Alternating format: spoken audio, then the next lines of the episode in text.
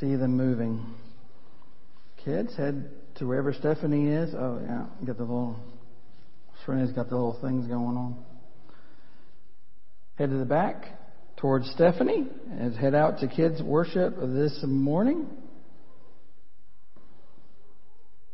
And as they head out today, we continue the Doers of the Word sermon series.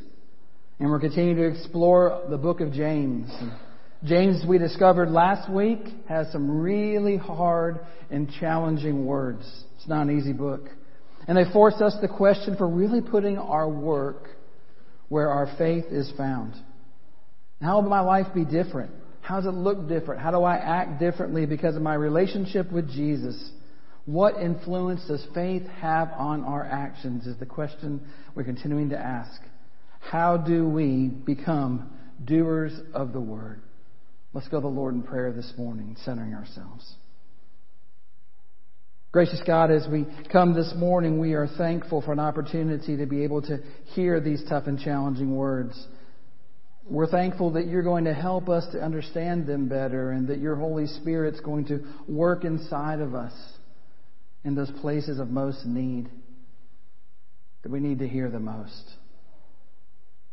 So, Lord, pour into the words you've given to me and the words that will come out and be a part of what you have for each one of us, both here and at home this morning. We just ask for the Holy Spirit to be upon all that we say and all that we do here.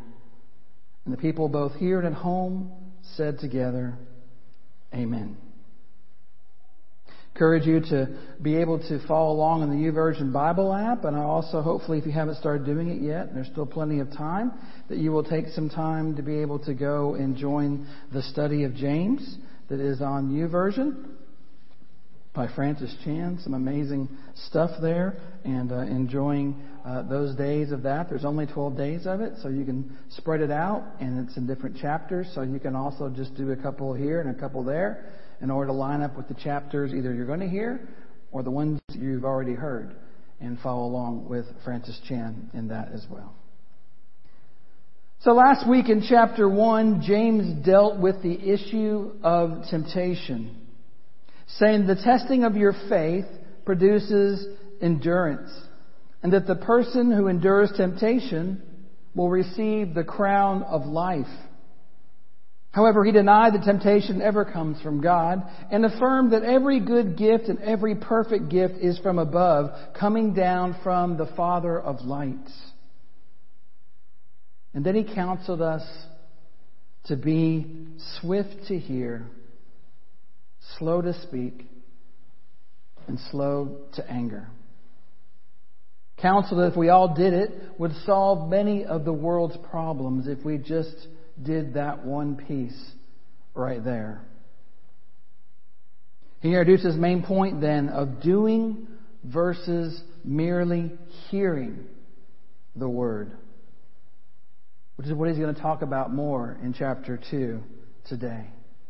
And so now that, now James continues about how we can be doers of the word and what that looks like. And how do we do that? The first thing he says is, don't show partiality. Say partiality. That's a word you use every day. Partiality. Partiality. Don't show partiality. Because he says, My brothers and sisters, do you with your acts of favoritism, another word for partiality, really believe in our glorious Lord Jesus Christ? So when James says the faith of our glorious Lord Jesus Christ, we're not sure if he's speaking about the faith that Jesus possessed, or maybe the faith that believers have in Jesus. And he goes on and he says, this is how you figure this out. He says, for if a person with gold rings and in fine clothes comes into your assembly, and if a poor person in dirty clothes also comes in, and if you take notice of the one wearing the fine clothes and say, have a seat over here, but while to the poor one you say, stand there, or sit over there on the floor, this is the whole part of this chapter. Remember what's going on during James's time. The rich are being treated differently than the poorer Christians. In fact, in some places, the rich are given seats and the poorer Christians are made to sit on the floor in the aisles because they're not rich. Maybe because they work for the person who is rich. So who's going to push their boss out of a seat and go sit down? You see, we're, we're all very tempted to show partiality to wealthy or powerful people. You don't think so? Think about your life. Think about when somebody pulls up in that Toyota Tercel or they pull up in that Mercedes Benz. Who's doing better? Think about the person on the garbage truck who takes your garbage out every day and the mayor of your city. Who's more powerful? Think about any situation where there's a hierarchy and you're pretty much going to find that somebody who has money or has power has more influence than someone who doesn't. Sometimes it's also out of respect. We respect people for what they've been able to achieve and accomplish, right? We we respect the the you know the Jeff Bezos of the world who can be able to put the rocket into space and be able to go up there and and take Wally, who was the female astronaut thrown out of the program, who was the best astronaut ever, who never got a chance to go to space. Well, I value him for that. His money gave him a chance to make a right out of a wrong. Sometimes out of fear. People with money have more money, you know? You're fearful of that because they can put the thumb on you pretty quick. They can make sure they get what they want.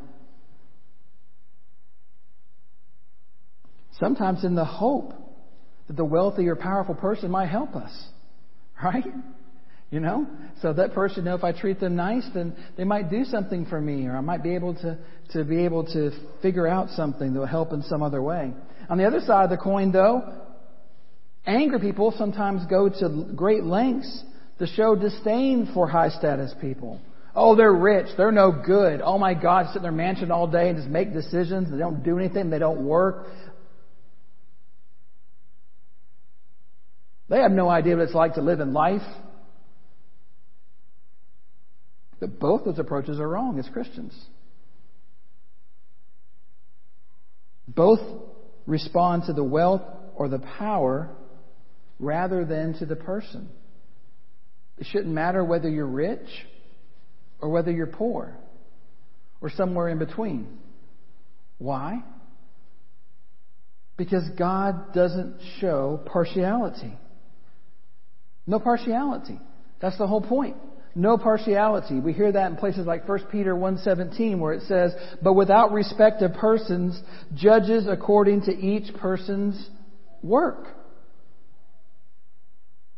Not according to their bank account. God doesn't respond to us according to our bank account, how many investments we have, or what our position of prestige or power is, whether we're a supervisor or we're a shift worker, whether we're an owner. God doesn't respond that way. And there are lots of examples in the Bible about that. The Torah, the Psalms, the prophets forbid showing partiality all the way back since the beginning. Jesus rebuked powerful scribes and rich Pharisees, not because they're powerful, but because they use their power for self-serving purposes. If you use whatever power that you have for self-serving purposes, that's against God. It's not about to feather your own nest to simply do what you want to do and use your power to be able to do that, whatever that power is, over whoever who. You see? And so he goes on to say, after he gives that little piece of, of, the, of the example, he says, Have you not made distinctions among yourselves? Made distinctions or partiality here means to make judgments, to get, categorize people by their class we do it all the time. Do you really feel the homeless person on the side of the road is equal to you? Or someone to be pitied? To help because they're in need, but not really because you think they're somehow equal?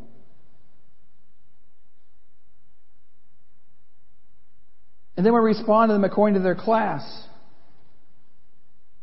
The person who has the, the seats at the Titans game that are in the boxes they are more important than the folks that are down there in the bleacher section, right?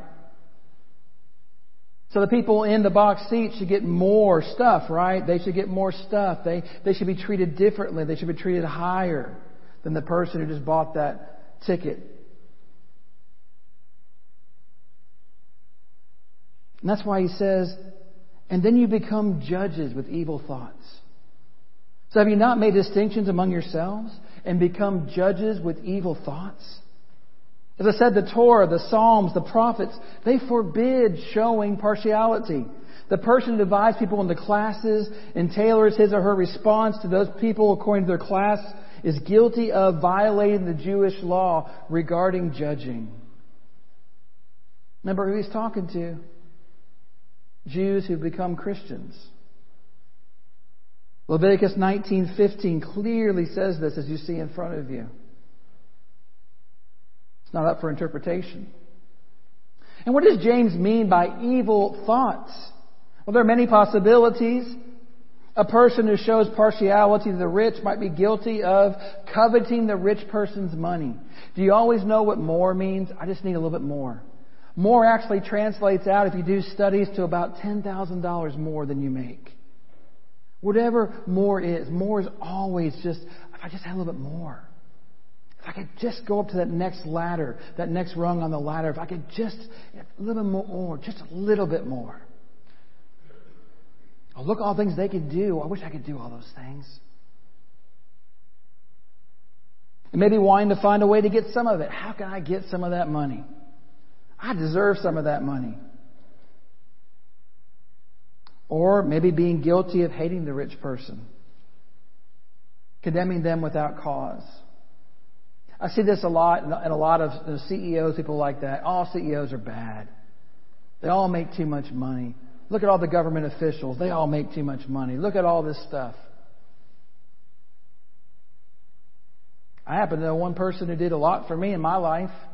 Did a lot for a lot of others. Cal Turner Jr., Dollar General.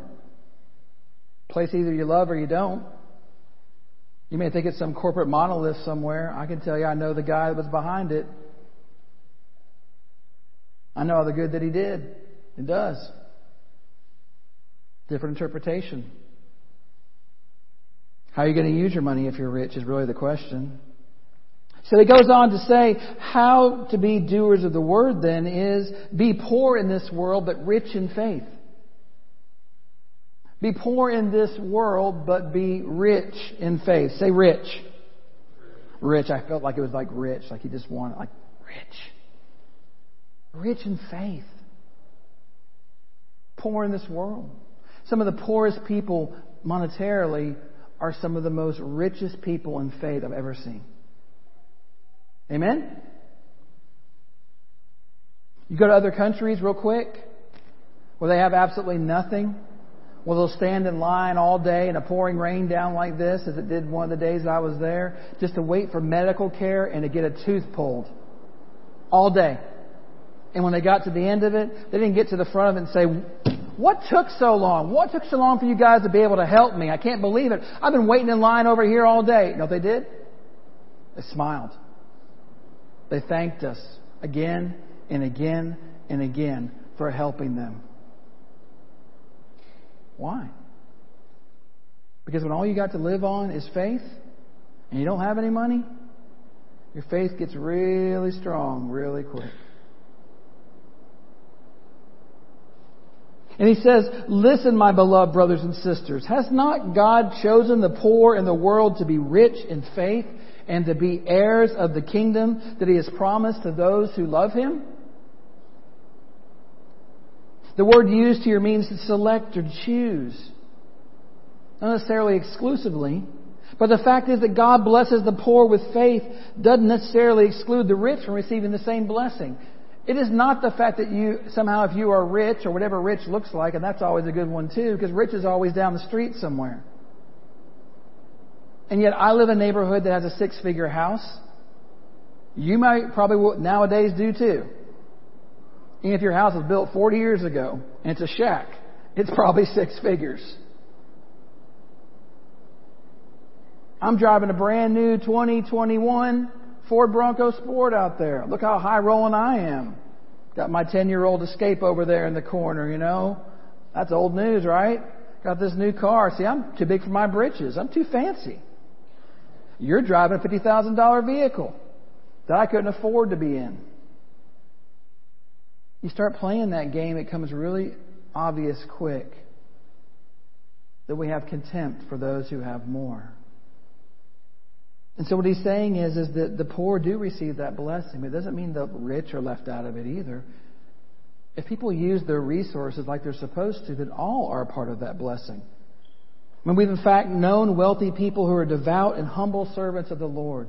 And the more money they had, the more money they're able to use. Sometimes I just wish that I had that kind of money to be able to do some of the things that I would love to do. When somebody comes to me and, and wants to do something, I could just write a check out for $10,000 just right then. Here. Let me help you. And they do that. Grants, scholarships. Went to Hershey, Pennsylvania, learned about the whole Hershey story and all the people that Hershey has put through college over that time. The, the great entrepreneurs, a lot of them were all people of great philanthropic desire. They're also jerks sometimes too. Made lots of money. But they knew what it was supposed to be used for. But faith does seem to be more prevalent among the poor than among the rich sometimes. Because once people become rich, they begin to think of themselves too highly. See, that's the problem. When we get that money, when we start to, you know, have that kind of style, when we're making it up there, when we're, we're making those six figures, all of a sudden we kind of think that we've made it. And we don't need God at all. I made this. This is my job, my promotion. I worked from, you know, every day from this time to this time. I worked hard to get this. The richer you get, the more that becomes the thing. The more you want to covet it, the more you want to keep it. You don't want to give any of it away. That's why you see a lot of folks, when they become rich, they become very stingy. And he goes on to say, but you've dishonored the poor. Because if God has honored the poor person, how can we feel justified in treating the poor man badly? Is it not the rich who oppress you?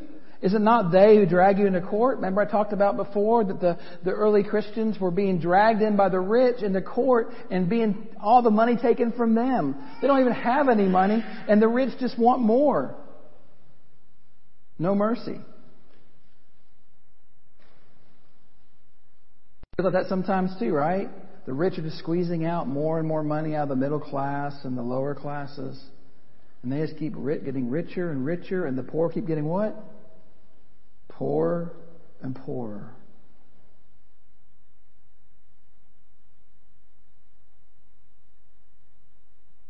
And he says that they, it's ironic that we show deference to people who use their power to mistreat us. And he says the rich sometimes drag the poor into court, and that's an arena where the rich have a distinct advantage. You don't think so? Go to court against somebody who's rich sometime. Go to somebody who has a lawyer on retainer. And see how a chance you've really got to be able to get justice. Be a different color and go to court than being a white male. So he says, Don't they blaspheme the honorable name by which you are called? And I always thought a blasphemy or a verbal abuse is directed at God, you know, but it was surprising it's also found that, we talked about this before, but it applies to verbal abuse directed at people. We call it slander. We mentioned this in Ephesians. To slander someone. All those words of all those anger words they had in Ephesians. Slander would be a good translation because slander conveys the element of evil intent and untrue charges. You ever been slandered against? That's an evil intent. And when it's untrue, and especially when they know it's untrue, and you can't do anything about it.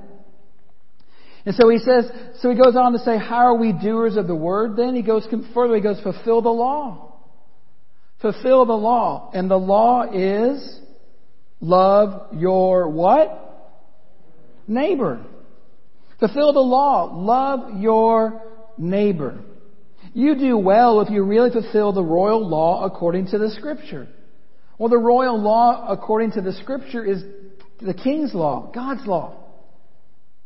And Jesus taught the whole of the law and the prophets could be summarized into two commandments. Love God and what? Love your neighbor. That's it. That's all you can remember. That's all you got to know. Love God, love your neighbor. And then James narrows it down this list to one. You shall love your neighbor as yourself. And James says that the person who loves his or her neighbor does well. That's true in three ways. First, that person keeps the law. Second, they make a better life for their neighbor. And third, they make a better life for themselves, even into eternity. So what James is saying is you fulfill the law by loving your neighbor as you love yourself. And, but then he goes on, but if you don't do that, but if you show partiality, you commit sin. So there's a connection between the last verse and this verse, and the person who loves his or her neighbor will treat the neighbor well, regardless of wealth or social position. But showing partiality means treating the rich or powerful well and the poor less well, which violates the love your neighbor rule, you see. It's all out the window when we do that. And he says, and are convicted by the law as transgressors. We tend to think about the hierarchy of guilt and innocence. We all play this game. Where is the sin on the sin list? If I just tell a little white lie down here, that's at the bottom of the list. If I commit murder, it's up here. That's not how it works. There's no ordering of sins anywhere within the scripture whatsoever. To tell a lie is the same as if you're going to go out and murder someone. Jesus makes it really clear. That's not how it works. A sin is a sin is a sin is a sin. And so James would only think of us in two categories guilty or innocent. Guilty or innocent transgressors, and those who are holy. And showing partiality, favoritism, moves us from the innocent to the guilty column. From holiness and going to transgression. And he goes on, for whoever keeps the law but fails in one point has become accountable for all of it. You become a transgressor of the law. Remember last week? How many laws were there they had to follow? May remember? Oh, yeah. See, last week, see, that was a sermon last week. You slept uh, six nights since then, haven't you? Right? So you wonder why preachers always think that nothing they say makes any difference by Monday. 513, right? 513. So if you don't fulfill one of the 513, you haven't fulfilled any of it, you failed. You're guilty. Which is what he's saying is, so when you can't do all of it, because you can't do that, then you are, you're guilty. Whether you're guilty of murder, adultery, showing partiality, any other sin, we have become transgressors of the law because we can't live in the law. So then you might ask, well, who then is innocent, right? Who's innocent? That's the kicker.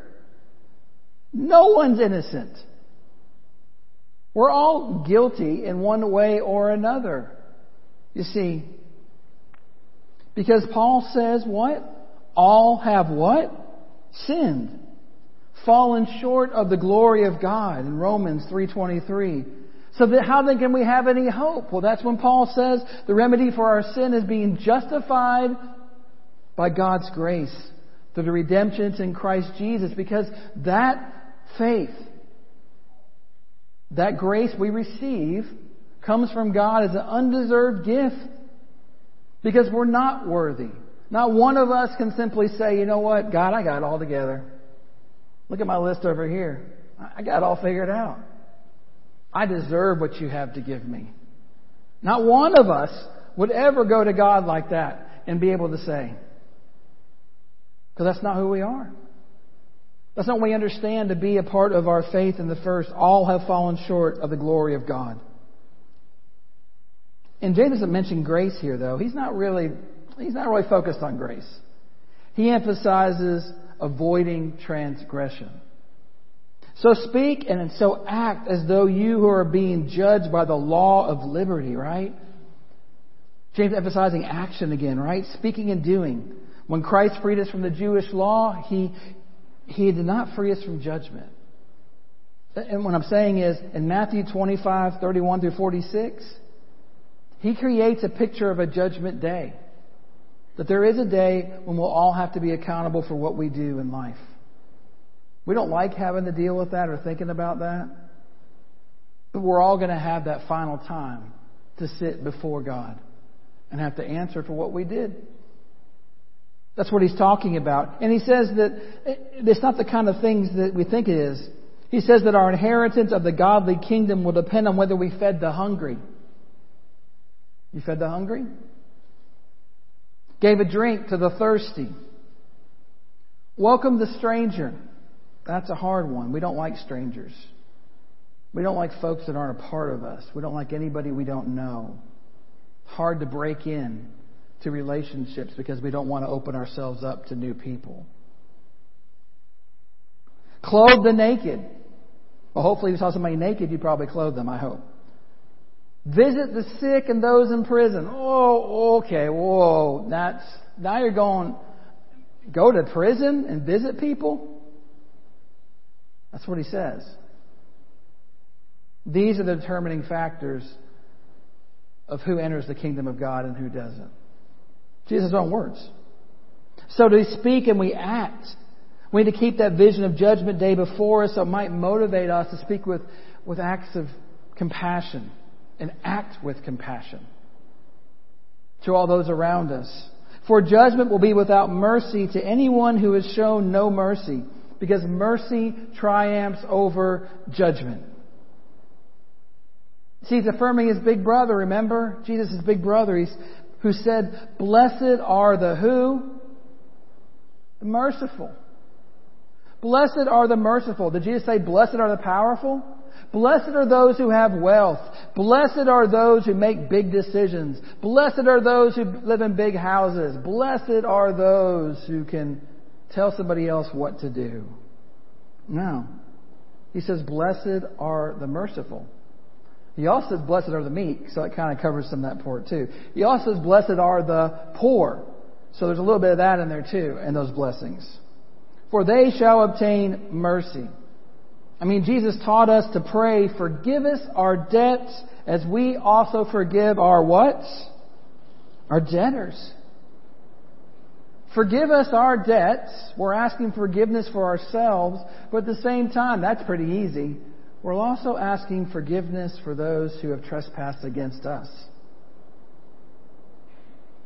That's hard. Then he went on to warn, though. We don't get that part in the Lord's Prayer when we say it. We probably should add it somewhere. For if you will forgive others their trespasses, your heavenly Father will also forgive you. But if you do not forgive others, neither will your Father forgive your trespasses. These are Jesus' words. It's not Paul. It's not another person. This is Jesus who is saying this. So, what is mercy? Peter David defines mercy as the application of grace. Say grace. Grace, she died nearly 30 years ago. Sorry, had to. Whenever I hear the word grace.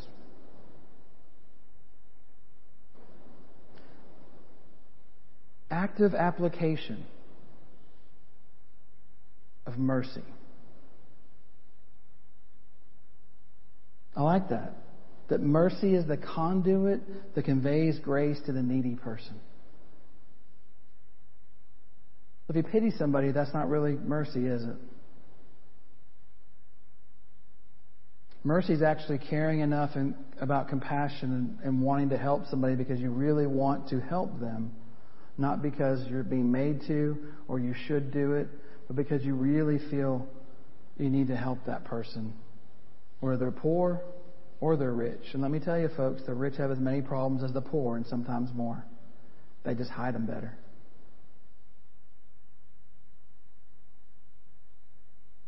So, how are we doers of the word? He comes to the end of it by faith and works together.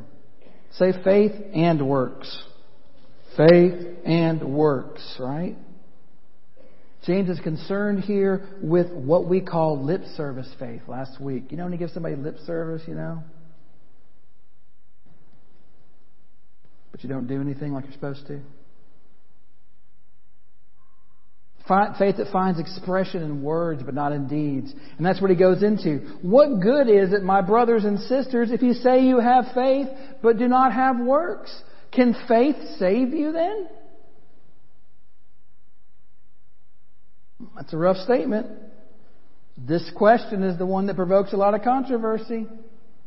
This question is the one that Martin Luther was uncomfortable with, the book of James, called the Epistle of Straw, which seemed to be at odds with Paul's theology of salvation by faith rather than works. Paul emphasizes we have been saved by faith again and again and again, but James says that genuine faith will result in works. And any faith that produces no good works is not true faith. And I believe Paul would actually agree with James in this point. While Paul does emphasize we cannot win salvation by our good works, he also acknowledges, though, in Galatians 5, 16 through 26, that the unrighteous will not inherit the kingdom of God. Don't be deceived, he says. He commands us to live not according to the flesh, but according to the Holy Spirit. That's an action. And he says the fruit of the Spirit is what? And I don't have the twins here at all to be able to spell all this stuff out. What are the fruit of the Spirits? What? They're not a coconut, right? What are they?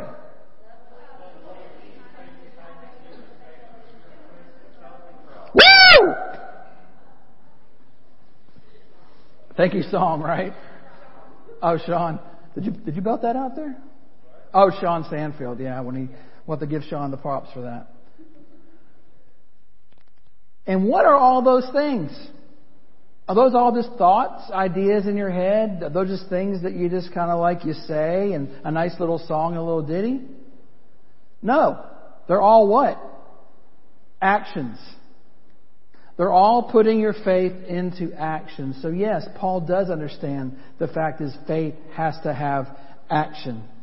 And if a brother or sister is naked and lacks daily food, and one of you says to them, Go in peace, keep warm, and eat your fill, and yet you do not supply their bodily needs, what good is that? When we can acknowledge the value of a, a pat on the back and just saying, Hey, hang in there. You know, but saying, hey, hang in there to somebody who is starving or literally has no clothes or no home and then telling them to hang in there, what kind of faith is that? That's what he's saying. Those are little value to a person who's cold, naked, who's hungry, just, just imagine this. We're trying to figure out room at the inn, and if you want to serve on a room at the inn, we're going to need you more than ever this year. We are down a team, looks like, and trying to figure it out. If we're even going to pull this off, everybody's got to pull together. But imagine this. Imagine if room at the inn, if what we did was, this would be great, right, Debbie? Here we go. Davis, here we go. We're going to pick the guys up in the bus, right? And we're going to bring them back here to the church. And what we're going to do is, we're going to leave them outside. We're going to leave them outside in the back and we're just going to give them a place to be able to sit down. We're not giving them any food or anything, not a place to sleep. We're not going to do any of that because that's a little too much for us to do, and really they're probably bad people anyways. And we're just going to, you know, do that. That's ludicrous.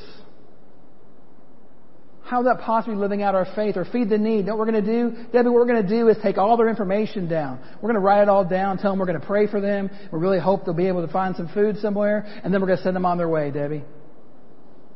We're going to have all the food put out. But we're to give it to people, you know, give it to somebody else because they don't really need it.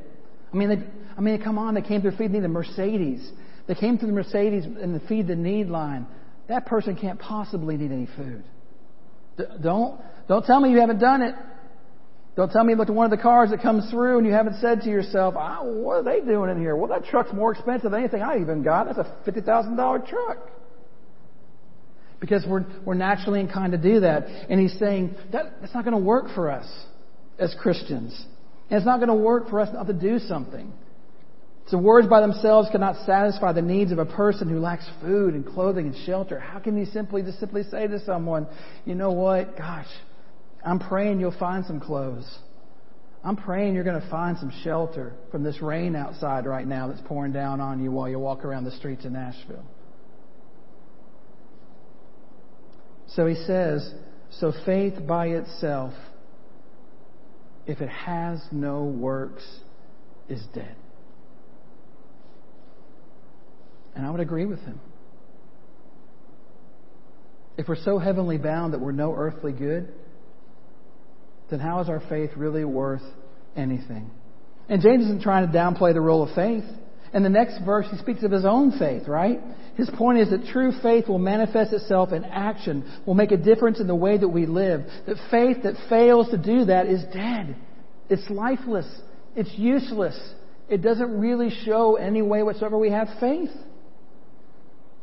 And he says, But someone will say, You have faith and I have works. You have faith, I have works. I don't need both those things. Some folks do lots of works, but don't really have faith. Some folks have a lot of faith, don't do much works. But James replied that faith and works are not two different gifts, but each one sufficient unto itself.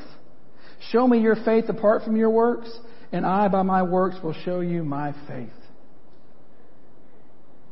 True faith will always give rise to good works, and works will always confirm the validity of that person's faith. It's like we said last week faith plus action is what James is about. It's not action minus faith. Faith plus action. Say that with me. Faith plus action. Say it again. Faith plus action. One more time for the home crowd. Faith plus action. Amen. So I invite you this morning to, to come into this moment. It's World Communion Sunday, and you know I thought a lot about getting all those kinds of breads we do and putting all that out there and showing on the altar all these breads from around the world. Then I thought to myself too. Some of my friends do this, and there's nothing wrong with it. But I thought to myself, all that bread is out there. How much it ever gets to anybody else to be used? I mean, can you imagine really that we put all these kind of breads and we spent, you know, $50, $100 on bread that usually gets thrown out to the birds in that case of everything? Just kind of seems to go against what James says in those ways. So this morning, we'll simply celebrate communion with what we have. We need to pray for those who don't have bread. We need to pray for those around the world that would see a table that would be laid out with breads everywhere and they have none. Including their own country's bread, it seems kind of ironic, doesn't it? Faith plus. And when we leave this table today, may we find that we take this remembrance of Jesus giving his life for us and that we give our lives for others around us as well. So I want to invite Rick to come forward this morning as we celebrate communion at home, get your elements ready to go, your juice, your bread, as we prepare here in the same way. Jesus was always the guest in the homes of Peter and Jairus, Martha and Mary, Joanna and Susanna. He was always the guest. At the meal table of the wealthy where he pled the case of the poor, he was always the guest. Upsetting polite company, befriending isolated people, welcoming the stranger. He was always the guest. But here at this table, Jesus is the host. Those who wish to serve him must first be served by him. Those who want to follow him must first be fed by him. Those who would wash his feet must first let him make them clean. For this is the table where God intends us to be nourished. This is the time when Christ can make us new. So come, you who hunger and thirst for a deeper faith, for a fuller life, for a better world. Jesus Christ, who has sat at our tables, now invites us to be a guest at His. Let us pray. Holy God, we praise you For you are the one from whom we will return. You conceived the universe, wove the world together, and hold all life in your hand. You watch us waking or sleeping. You keep every tear that we shed. You hear every prayer that we make. You know both our best and our worst, and you will not let us go. We praise you for Christ's life, which informs our living, for his compassion, which changes our hearts, for his clear speaking, for his disturbing presence, for his innocent suffering, his courageous dying, his raising to life, breathing forgiveness, we praise you and worship you. Merciful God, send now in kindness your Holy Spirit to rest on converting us, excuse me, converting us from the patterns of this passing world until we conform to the shape of the one whose food we now share. Amen. Amen. Among friends gathered around a table, Jesus took bread and said, This is my body broken for you. Given and do this in remembrance of me.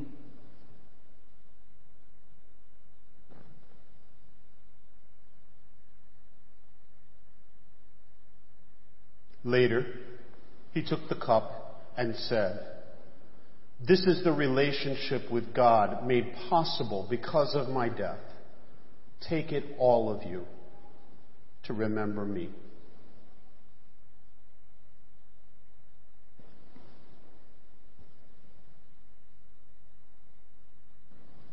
Christ, whom the universe could not contain, is present to us in the breaking of this bread. Christ, who redeemed us and called us by name, now meets us in the sharing of this cup. So take this bread and this cup, and in this meal, God comes close to us so that we may come close to God. I invite everyone at home to have your elements ready to go. I invite us to prepare our table here and be ready to go. When you come and receive, you will come and receive by these sections right here and come and grab your elements and return to your seats. The side sections will also do the same thing, and then we'll all take it at once, taking our masks off and taking communion at one time. So I invite everyone to come as you come down the aisles, to come this way and to receive communion today. Come forward to receive communion today.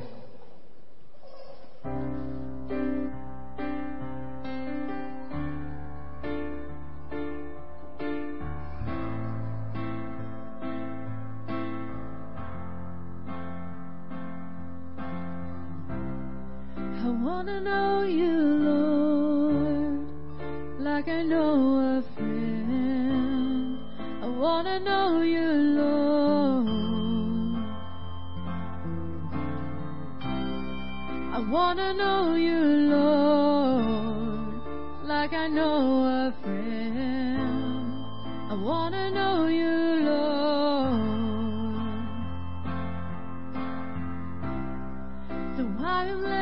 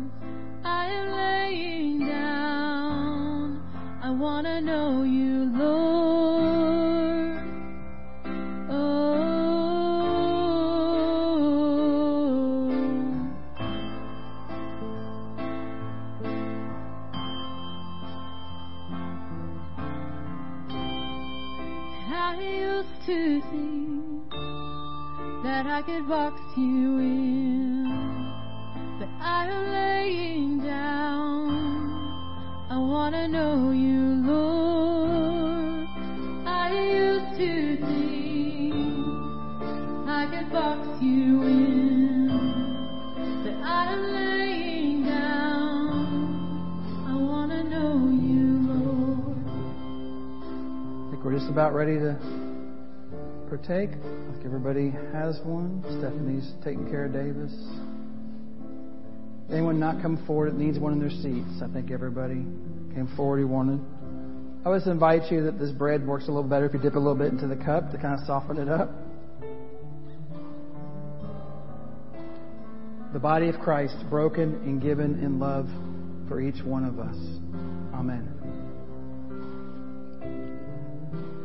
The blood of Christ shed, spilled, poured out for us in love. Amen.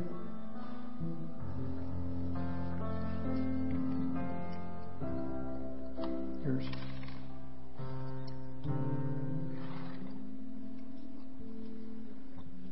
Let us pray. God, we give you thanks for uniting us as the body of Christ, for filling us with joy at the table. Lead us toward the unity of your church and help us treasure signs of reconciliation. Now that we have tasted the banquet you have prepared for us, may we one day feast together in your heavenly city. Through Jesus Christ, who lives and reigns with you in the unity of the Holy Spirit, ever one God, world without end. And everybody, both here and at home, said together, Amen. I reach out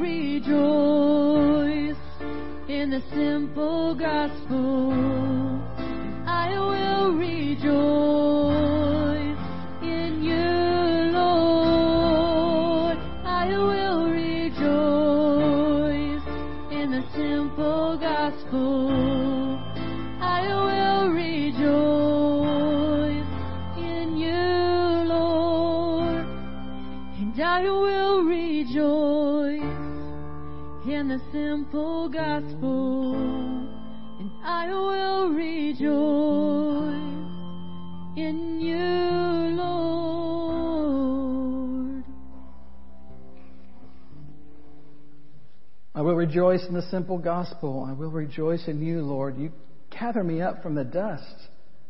Mercy to share to everybody. As you've been fed, go feed the hungry. As you've been set free, go free the imprisoned. As you have received, give. As you have heard, proclaim. And the blessing which you've received from the Creator and the Christ and the Holy Spirit be with all of you always and ever. Amen. For everybody at home, everybody here. We all said together, Amen. Go. Faith plus action.